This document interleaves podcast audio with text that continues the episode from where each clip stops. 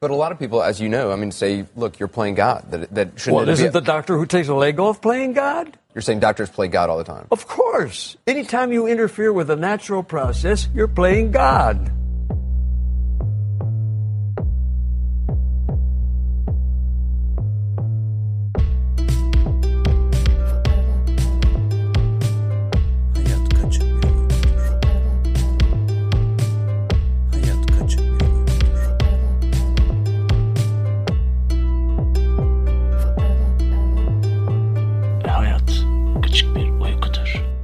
Hayat Kaçık Bir Uykudur podcast'in bir başka bölümüyle siz podcast dinleyicilerinin karşısındayız. Ben Cihan, her zaman olduğu gibi ya da genellikle olduğu gibi İstanbul taraflarındayım. Ama Samet bu sefer farklı bir lokasyonda. Genellikle Kaliforniya tarafında, bir sefer San Francisco'da. Şu an bambaşka bir yerde bizimle beraber ve ben çok şaşkınım. Merhaba Samet'ciğim, nerelerdesin? Cihan'ın bazı bölümlerde adı geçen Dutch Flat adlı historical yani tarihi bir küçük bir kasabadayım. Bu kasabada bulunmamın sebebi işte aile dağ evimizin olması ama kayıt olarak ilk defa burada bir kayıt alıyorum. Çok zor ve engebeli bir setup sürecinden geçtikten sonra senin ve dinleyicinin karşısındayım. Üçlü priz bulma olsun, pozisyon bulma olsun. Yan mutfaktaki, bu çok eski bir ev bu arada, yan mutfaktaki musluktan akan damlacıkların ses düzeyi olsun bayağı bir uğraştırdı. Sonunda rahatıma vardım ve seninle kayıt dışına basmaya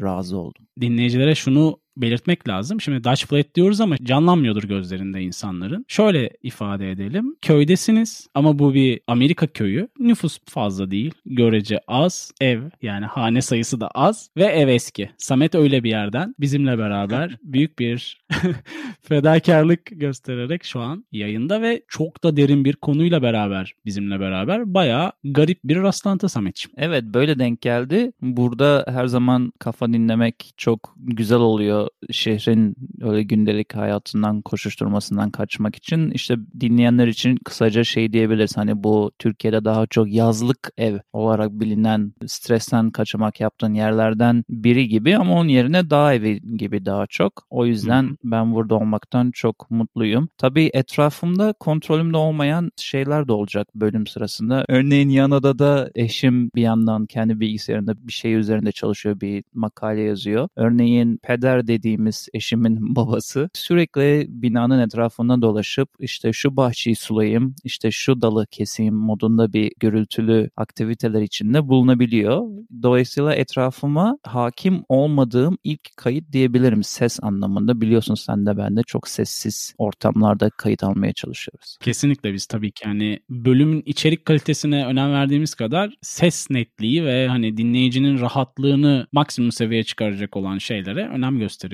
Girişi böyle bir keyifli yaptık fakat bahsedeceğimiz konu aslında çok derin bir konu. Dinleyicilerin de bölüm başlığından göreceği üzere bu bölümde ötenaziyi konuşacağız ve ötenaziyi dünyanın gündemine getiren Jack Kerouacian isimli doktoru da es geçmeyeceğiz. Evet bu gerçekten çok derin bir konu ama ben girişi şöyle yapmak istiyorum izin verirsen. Ötenazinin hani Fransızca kelimesi ve İngilizce kelimesi euthanasia olan yerden geliyor. Aslında o taraflara çok girmeden seninle ve dinleyenle şunu paylaşmak istiyorum. Bir veteriner asistanı veya teknisyeni olarak çalıştığım her gün bu kelimeyi biz kullanıyoruz sık sık. Yani her gün en az bir kere kullandığımız bir kelime. Çünkü euthanasia yani ötenazi dediğimiz olayı gerçekleştiriyoruz aslında hastalarımıza. Evet. Dolayısıyla çok iç içe olduğumuz bir kavram ve bu mesleğin Amerika'da şu anda en çok meslek yüzünden intihar edilen sayılarda bir numarada olmasının sebebi de aslında bu ötenazi olaylarının çok sık gerçekleşmesi. Şimdi o konuyu çok merak ediyorum aslında senin tarafını. Ama o mevzuya biraz sonra girelim diye ben içimden geçiyorum. Çünkü podcast dinleyicisinin merak edeceği kısma girelim. TDK sözlüğünün tanımına girelim istersen. Evet önce bir anlatalım neymiş ötenazi. Önce bir anlatalım insanlara ne olduğunu. Sonra gerçekten merak ediyorum. Çünkü sen bunun psikolojisini bir kenarından da olsa hatta fiili olarak yaşayan birisisin. Başka bir can kısmında da olsa. Hı hı. Şimdi TDK tanımı çok net Samet. Söylüyorum. Hazır mısın? Hazırım. Ölme hakkı. İki kelime değil mi? Çok basit gibi duruyor ama çok derin. Aslında belki hani şöyle yaklaşmak lazım. Ufak bir parantez açıp doktor destekli intihar da diyebiliriz ötenaziye. Evet yani kesinlikle doktor destekli intihar. Çünkü o doktor destekli kısmını çıkarırsan zaten intihar intihar oluyor. Yani ötenazinin tıpla ilgili kesin bir haşır neşirliği var. Orada bir tıbbi bir durum olması gerekiyor. Ölme hakkı Evet. diye geçiyor TDK'da ama yani çok derin iki kelime bu. Çünkü hani yaşama hakkı deyip sürekli bundan bahsediyoruz ya insan hakları ile ilgili, hayvanlarla ilgili. Buradaki bu bölümü derin kılan da ne kadar çok yaşam hakkı varsa birinin ölme de hakkı olmalı gibi bir yerden geliyor bunu savunanlar. Ama dediğin gibi iki kelime ölme hakkı ötenazi demek. Şimdi ötenazi dünyada nerelerde kabul görmüş, nerede oluyor, nerede olmuyor onları istersen izin verirsen çok kısa bir anlatayım ben. Lütfen. Şimdi benim yaşadığım Amerika Birleşik Devletleri'nde bazı eyaletlerde ötenazi yasal hale getirildi. Hepsinde değil. İşte bunların arasında Oregon var, Kaliforniya var, birkaç tane daha var. Mesela Texas var. Avrupa'ya baktığın zaman Hollanda, Belçika var. Belçika özellikle bu işi bir üst seviye taşıma Evet. yolunda giden ülkelerde onu da anlatırız daha sonra. Bir de ilginçtir senin notların önüne geldi mi bilmiyorum. Kolombiya'da da varmış Güney Amerika'ya böyle random bir şekilde Güney Amerika'ya gidersek orada Kolombiya'da da varmış. Ya konu çok fazla böyle hani tartışmaya açık bir konu olduğu için zamanında mesela Avustralya'da da varmış ama daha sonra kaldırılmış. Aynen. Çünkü Aynen. insanların gel git yaşadığı ve oylama içerisinde de çok fazla açık ara kazanılan bir yasa olmuyor. Ya sürekli ikilemde kalınan bir şey diyebiliriz herhalde değil mi? Hem Evet, insani kesinlikle. duygular anlamında hem de yasaları yapanların, yönetenlerin yasanın varlığıyla alakalı hep ikilemde kalınan bir durum. Ama biz yine baştan çok dağıtmadan istersen bu ötenazi neydiye dönersek bir pasif bir aktif ötenazi var. Çünkü bilirsin bu Türk dizilerinde çok meşhurdur. İşte doktor fişi çekecek. İşte kötü aile ferdi çek gitsin der. Evet. İyi yerde ferdi yok işte o bizi Evet, duyabiliyor çekme der falan. Şimdi o gördüğümüz bizim dizilere çok böyle malzeme olan pasif ötenazi. O her yerde var. Yani her yerde derken herhalde büyük ihtimal her yerde vardır. Türkiye'de mesela böyle bir şey olabiliyor. İşte aile fertlerinin imzası, işte doktorun bununla Evet. hemfikir olması falan filan. Bizim burada konuştuğumuz aktif ötenazi denilen bir durum ki burada doğrudan öldürücü bir maddeyi artık kurtarıcı bir tedavi kalmadıysa hastaya doktor yardımıyla verilen duruma aktif ötenazi deniyor. Ama o hasta beyin fonksiyonu yitirmiş biri değil yani seninle konuşabiliyor, seni duyabiliyor anlamında. Yani akli dengesi yerinde ve kendi kararını verebilen bir insandan bahsediyorsun. Aktif ötenaziyi kabul eden hasta olarak. Evet kısaca söylemek gerekirse yani ben artık yaşamak istemiyorum. Doktor bana bu konuda yardımcı olabilir misin diyen birinden bahsediyoruz aktif ötenazide. Evet. Pasif ötenaziden bahsettin. Pasif ötenazi aslında şu an günümüz dünyası içerisinde hani pandemiyle beraber yoğun bakım ünitelerinin maksimum seviyeye çıktığı ve hani yeni hastaların gelmesiyle beraber bir şekilde kullanılan bir durum. Koronaya itinalen yani koronadaki Evet. imkansız durumlarda mı daha fazla daha sık Evet, kullanılıyor evet. demek istiyorsun? Yani pasif ötenazide dediğin gibi hastanın bilinç tarafı tamamen artık ortadan kayboluyor. Yani hastanın herhangi bir umudu olmuyor ve sonsuza kadar yaşayamayacağı da aşikar makineye bağlı olarak orada bir şekilde doktor tavsiyesiyle işte hastanın yakınlarıyla beraber karar verilip bir sona gidiliyor ama aktif ötenazi tamamen bambaşka bir konu başlığı ve dünyada tartışma halinde olan sanıyorum uzun bir zamandır devam eden ve devam da edecek olan bir süreç. Bunu değiştiren bir doktor var. İstersen ondan da bahsedelim. Doktor Jack Kevorkian ki Amerika'da bayağı böyle gündeme gelmesini sağladı. Başka süreçlerin içerisine de girdi. Hatta yaptığı makineden de bahsetmek istersin belki. Gayet enteresan bir makine de yapmış kendisi zamanında. Yani işte Dr. Kevorkian önce bir 40 üzeri insana 1990'larda yardım ediyor bu assisted suicide dedikleri doktor destekli intihar anlamında özellikle Michigan'da. Hatta ilk yardım ettiği kadın bir yer bulamıyorlar diye tıbbi bir yer. Kendisinin minibüsün arka kısmını bir yatak koyup bir işte sedye falan koyup bir ortama Hı hı. çevirip orada o kadını bir park yerinde falan sanırım bir yerde yapıyorlar. Yani böyle çok Evet. ilginç ve kimsenin kabul etmediği bir ortamda garip bir şekilde oluyor. Daha sonra Jack Kevorkian'ın bu kadar ünlenmesinin sebebi o açık bir şekilde bunu yaptığı için medyanın ilgisini çekiyor. Dolayısıyla birçok röportajda bunu söylüyor. Daha sonra hakkında dava açılıyor. Evet. Çünkü bir suç. E, bir suç evet. Yani daha sonra burada çok ünlü olan 60 Minutes diye bir program var. Orada iyice bu davayı ileriye taşımak için kendi videoya çektiği bir hastasıyla yani önceki kadında ve bir- birçok işte o 40'a yakın kişi de senin dediğin gibi o ilginç tesisatı kurup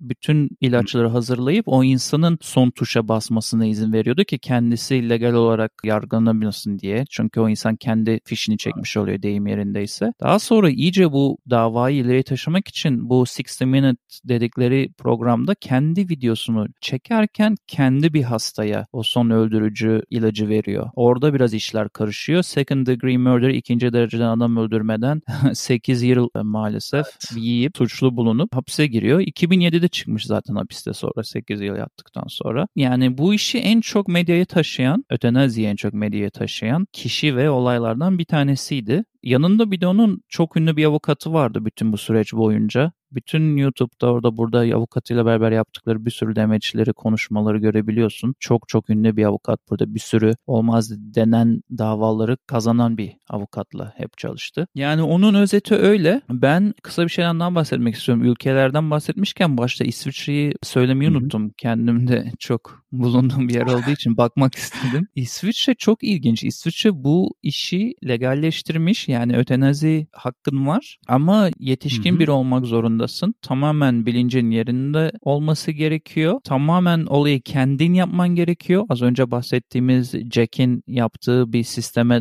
benzer yani son tuşu veya iğneyi kendin vermen gerekiyor. Bir de İsviçre şöyle sıyrılmış bütün bu diğer ülkelerden. Bir ülkede başka ülkenin vatandaşlarına bu servisi ve hakkı tanıyan tek ülkeymiş şu anda dünyada. Öyle de garip bir Şimdi dipnot. Avrupa tarafına girdin. Değinmişken Belçika'dan bahsetmemek olmaz gibi duruyor. kesin. Araştırırken dikkatimi çeken raporlardan birinde şeydi. 2018'de Belçika'da 2400 kişi yaklaşık olarak bu yöntemi kullanmayı seçerek hayatını sonlandırmış. Araştırmalarım esnasında böyle BBC'nin bir tane belgeseline denk geldim. Fazla uzun olmayan. Onu da önereceğim zaten böyle notlarında. Hı hı. Fransa'dan 700 kilometre yol yaparak Belçika'ya gelen bir hastayı konu eden bir belgesel. Süreç çok enteresan aslında Samet. İki tarafı var bunun. Bütün dinlerde aslında karşı konulan bir şey. Sonuçta hani canı Allah veriyor, Allah alır şeklinde bütün Aynen. dinlerde. Ama insanlar o kadar çaresiz ve farklı hissediyor ki YouTube yorumlarından birinde bir başka belgeselde şeyi gördüm. Büyük ihtimalle etkilenmiş ya da bu sürecin içerisinde bir şekilde kendini tanımlamış bir insanın yorumu. Ölüm korkutucu değil, acı ve çaresizlik içerisinde yaşamak korkutucu şeklinde bir yorum vardı ve bu bayağı bir like almış. İki tarafı var bunun ve hani nerede konumlanacağını da bilemiyorsun. Sonuç olarak yasalaşan yerleri de göz önüne alırsan insanların ikilemleri inanılmaz fazla. Amerika'da dediğin gibi sadece 5 eyalette yasalaşmış ve insanların çoğu çaresizlik sebebiyle aslında yaşadığı eyalette ötenazi olmadığı için başka eyalete gidip hayatını sonlandırıyor. Öyle süreçler de var. İnsanların hani bu deprem bölümünde olduğu gibi dokunmak istemediği bölümlerden biri aslında. Aynen. Çok enteresan bir hissiyat ve psikoloji. Ya e, birkaç ekleme yapayım kesinlikle katılarak sana. Brittany Lauren denen California Anaheim'dan bir kız ki bizim zamanlarımızda doğmuş 84'te. O mesela zamanında bu işte beyin tümörü varken Kaliforniya'da bunu yapamadığı için çünkü ya- yakında yatalak olacağını biliyor ve bütün ailesinin ona bakması gerektiğini biliyor ve bütün ilaçların çalışmayacağını biliyor ve işe yaramayacağını biliyor. Acı içinde aylarca geçireceğini ama bilinç olarak bunun farkında olacağını ve başkalarının onun işte altını temizleyeceğini falan bildiği için daha onurumla gitmek istiyorum gibi şeyler söyleyip karar veriyor ve mesela o da senin dediğine örnek eyalet değiştirme veya ülke değiştirme Fransa, Belçika arası gibi o da kalkıyor maalesef yaşadığı sevdiği yerde bunu yapmaktansa Oregon'a gidiyor. O zaman Oregon'da legal olduğu için ve Oregon'da bunu gerçekleştiriyor ama Jack Kevorkian'da olduğu gibi onda da onun oraya gitmesi Kaliforniya'da büyük yankı uyandırınca Kaliforniya'da da bunun yasası çıkıyor. Yani Kaliforniya'da böyle bunun yasası çıkmış. Diğer ekleme yapmak istediğim de senin YouTube yorumuna istinaden ben de Ekşi Sözlük'te birkaç güzel entry buldum. Mesela iki tane vereceğim sana. Bir tanesi ikisi de kitaptan alınmış. Bir tanesi diyor ki siz güzel bir yolla yerine getirmezseniz o trenin önüne atlayıp daha feci bir şekilde can verecek Sayın Winterfield veya başkalarının ölmesine de sebep olabilecek bir yolu seçebilir gibi bir cümle var. O da Robertson'ın Sahil Sular Altında adlı romanının 157. sayfasından alınmış. Diğeri de doğmayı biz seçmedik ama sağ olsun devletimiz doktoruyla hemşiresiyle pek yardımcı olmuş. Şimdi ölmeyi seçiyorum ve hiç yardımcı olmayacaksınız öyle mi sayın yargıç demiş bir alıntı. Bu da T. Light adlı yazarın Sarımtırak İsyan adlı romanının 198. sayfasındaymış. İki alıntı da çok hoşuma gitti. Özellikle bu ikincisi hani doğmayı ben seçmedim ama doktoruyla hemşiresiyle herkes yardım etti. Şimdi kimse yardım etmiyor gibi bir varyansın olmuş orada. Ya şu ana kadar biraz hani hasta ve bir şekilde ölmeyi düşünen insanların açısından olaya yaklaştık ama şimdi doktorun bir psikolojisi var. Sen de bunu veteriner teknisyeni olarak uyguluyorsun fiili olarak. Bir canlıda bunu uygulamanın psikolojisi nasıldır? Bir empati yapma imkanımız olursa doktorlarla bunu senin üzerinden sağlayabilir miyiz şu anda? Belki sağlayabiliriz. Şimdi çok derin bir konu. Bizim hastanede de çok insanların birbirine dikkatlice yaklaşıp birbirini tartıp içinde bulunmak istemiyorsan zorlamadığı bir konu. Bir kere kesinlikle çok güçlü olmak lazım bununla yüzleşmek için. Bir sürü insan başlayıp bu mesleğe 2-3 hafta sonra gördüklerinden sonra ben başka bir iş yapacağım deyip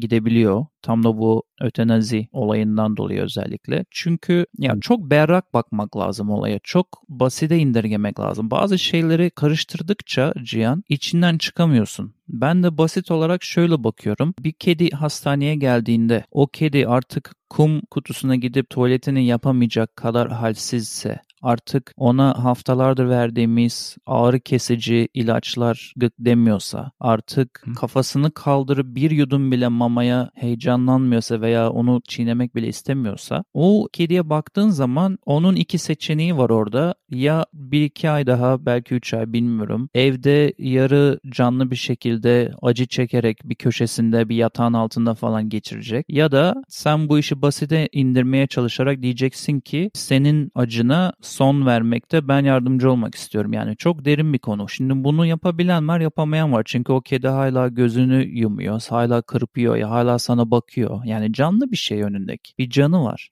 Ama o canı kullanamıyor. Oradaki sıkıntı o. Kullanamıyor yani. Çok dysfunctional yani tamamen işlevini yitirmiş bir beden var ve bu dayanılmaz bir acı sağlıyor hayvana. Tabii ben şu an ta- tamamen kedi anlamında bunu söylüyorum. Sakın dinleyenler ve senin için şey anlamına gelmesin yani insan için de bu kadar basit diye.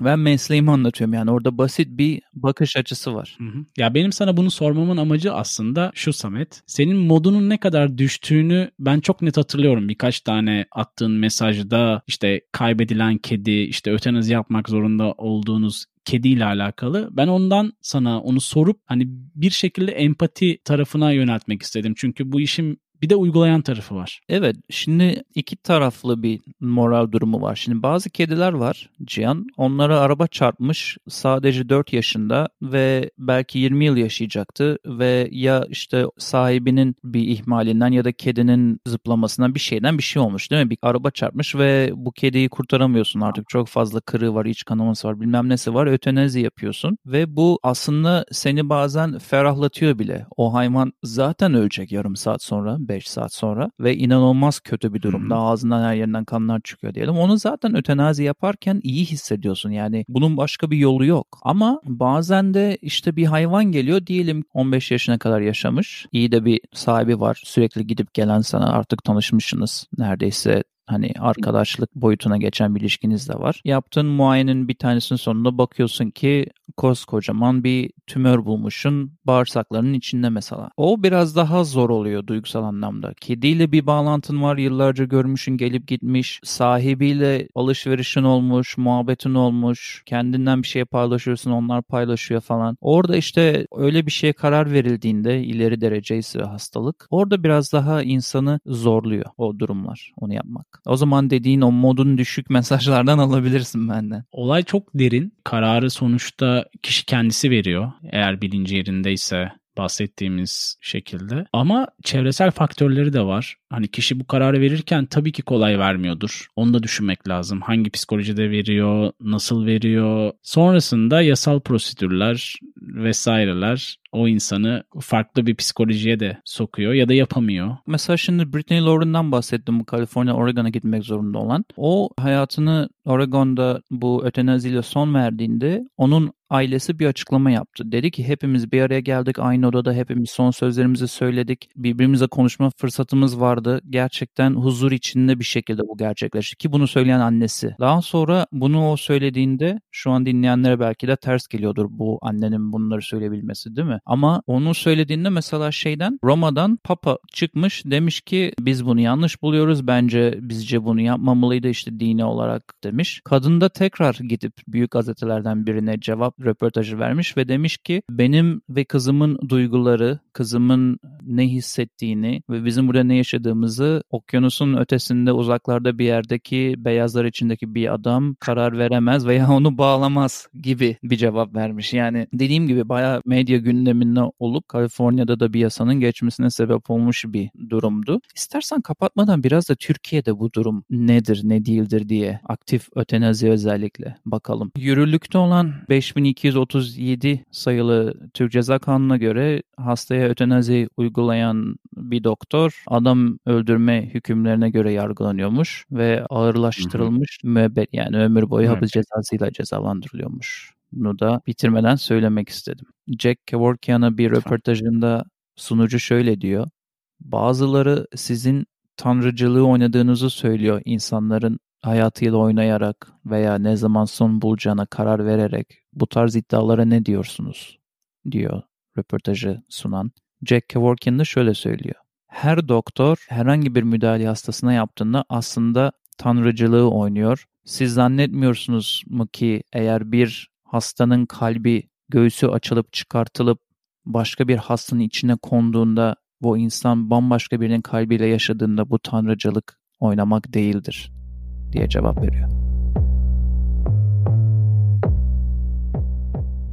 Ne öneriyoruz kısmıyla bir kez daha podcast'imizin son bölümünde sizlerle beraberiz. Bir klasik olacak sanıyorum geçen bölümler içerisinde ama Samet'ciğim bize neler neler önereceksin? Pişti olabiliriz, olmayabiliriz ama iki tane Yok. film var ötenazi ile ilgili. Yok mu diyorsun? Tamam peki. İki tane ötenazi Yok, ile ilgili film var elimde. Biri HBO yapımı You Don't Know Jack.